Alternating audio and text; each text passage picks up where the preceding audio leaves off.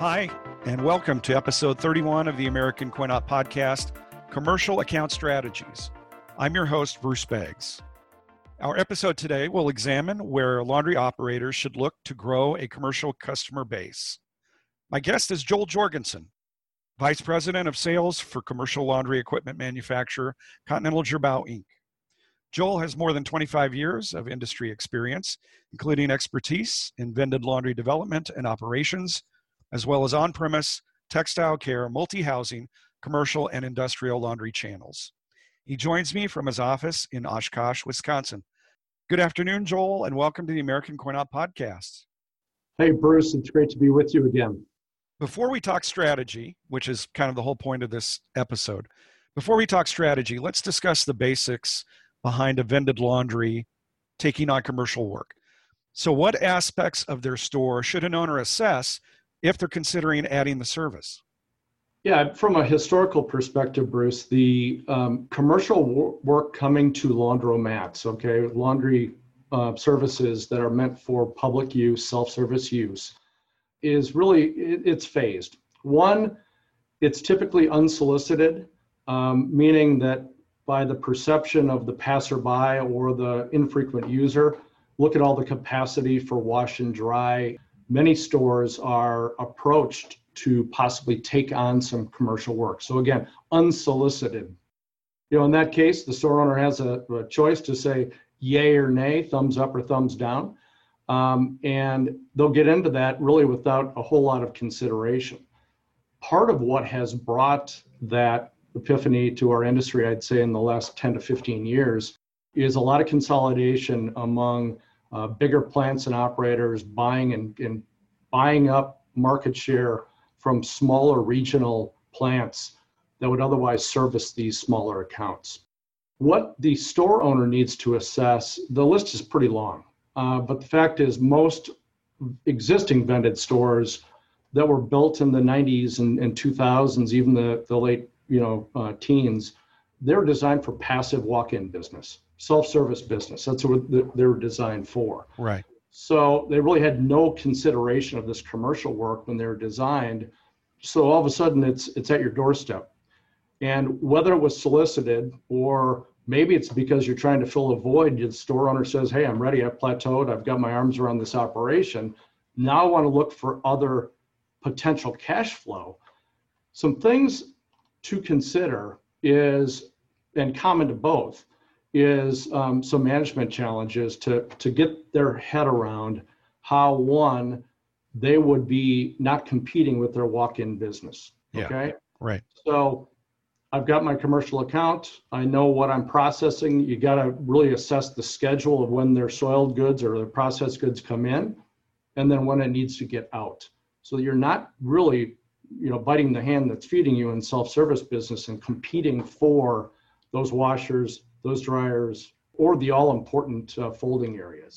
Another right. consideration you may want to look at is aisle size. A lot of times these commercial accounts are going to come in in bulk, and then they're either transferred or they're uh, somewhat sorted into bigger buggies, an eight or 12 uh, bushel buggy. Your aisles were designed for wire carts, right? Not necessarily, you know, big bushel buggies. That, along with the capacity of your store, and really the hours of operation. And and one of the struggles, and I've heard it on other podcasts you've you've uh, broadcast, is a lot of stores are struggling for labor right now.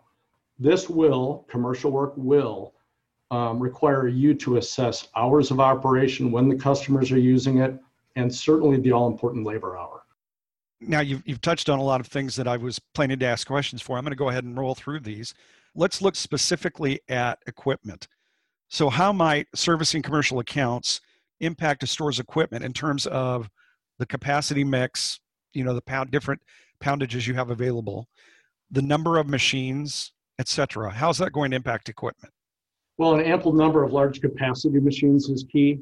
Um, on the washer side, it's always nice to have large capacity, high spin.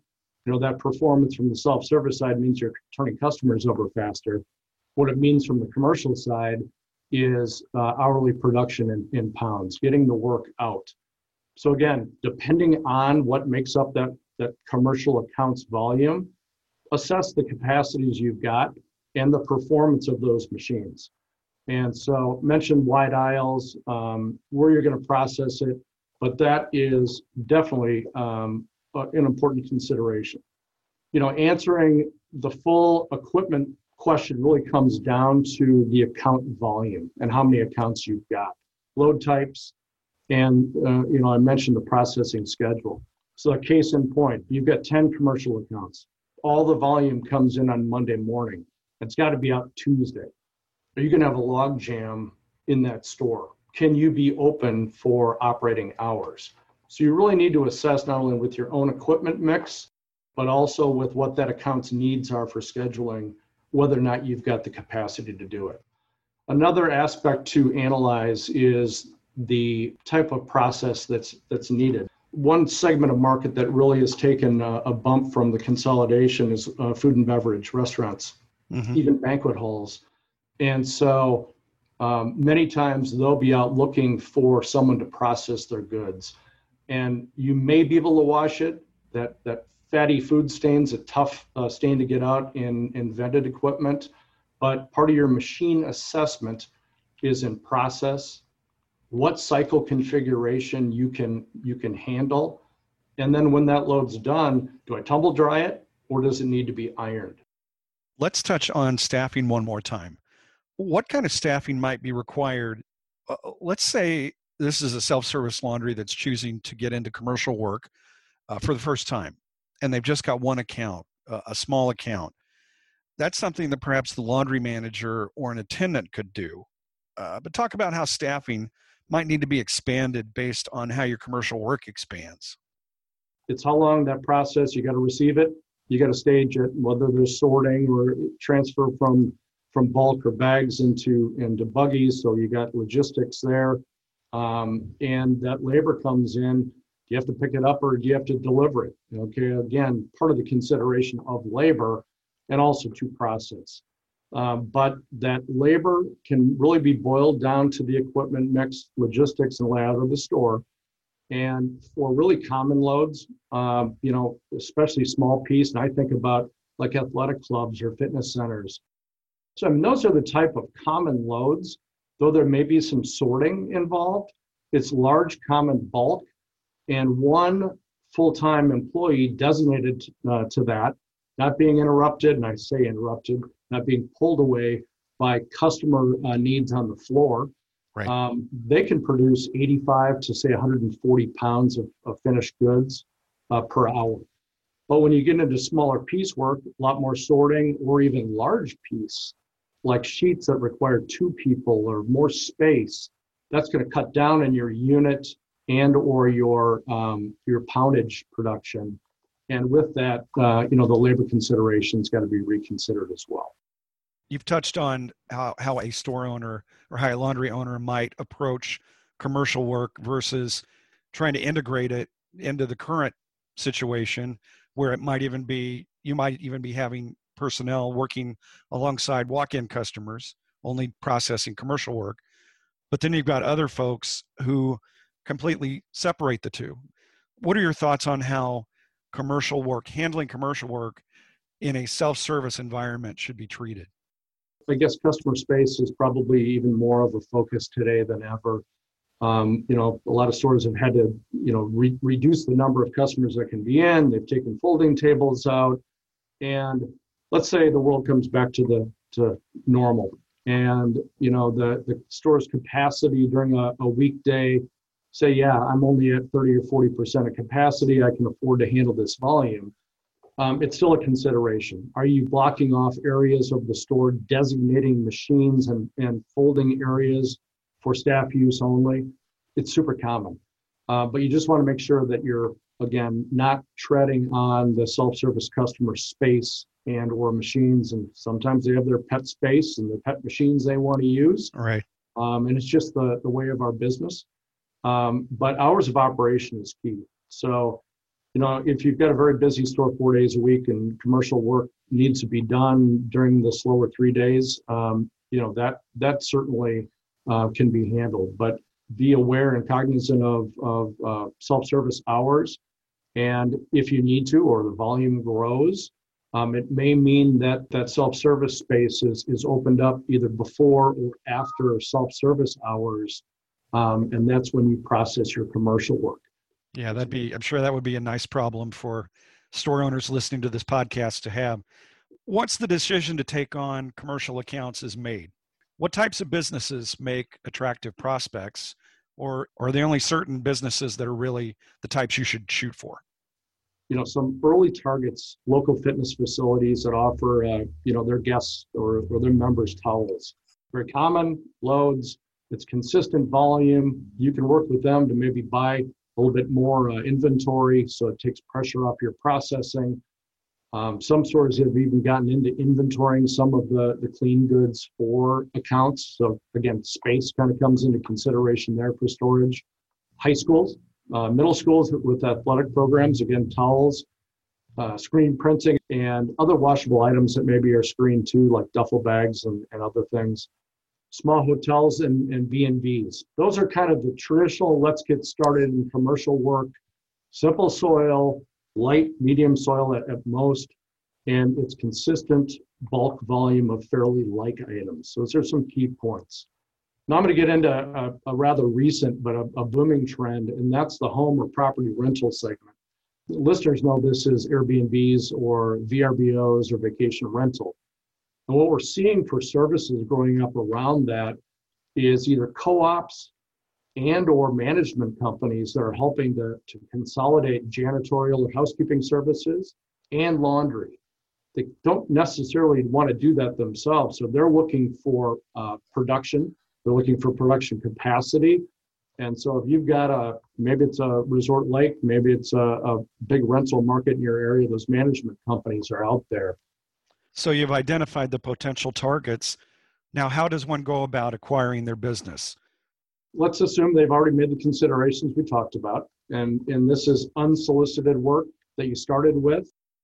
The biggest thing I think is getting your managerial head around what it takes to to produce high quality and outperform their expectations. Okay, it sounds cliche, but the reality is if you do that with a few smaller accounts first, yeah. you're not going to be sur- uh, surprised at what's around the next corner. And with those few very satisfied accounts, those are the best mouthpieces you could do to go and solicit more volume in, in the commercial segment and buy segment. So references are key you know the the voice of your satisfied customer being the front of your service and, and marketing that service that's where i've always seen the best success.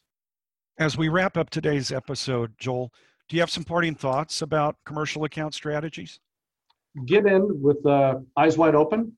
You know certainly I, I, don't want to tell you to avoid but there are some some problem uh, accounts that you know can can really be a fatal flaw in any laundromat getting into commercial work, and that bad experience sometimes puts a negative light on it.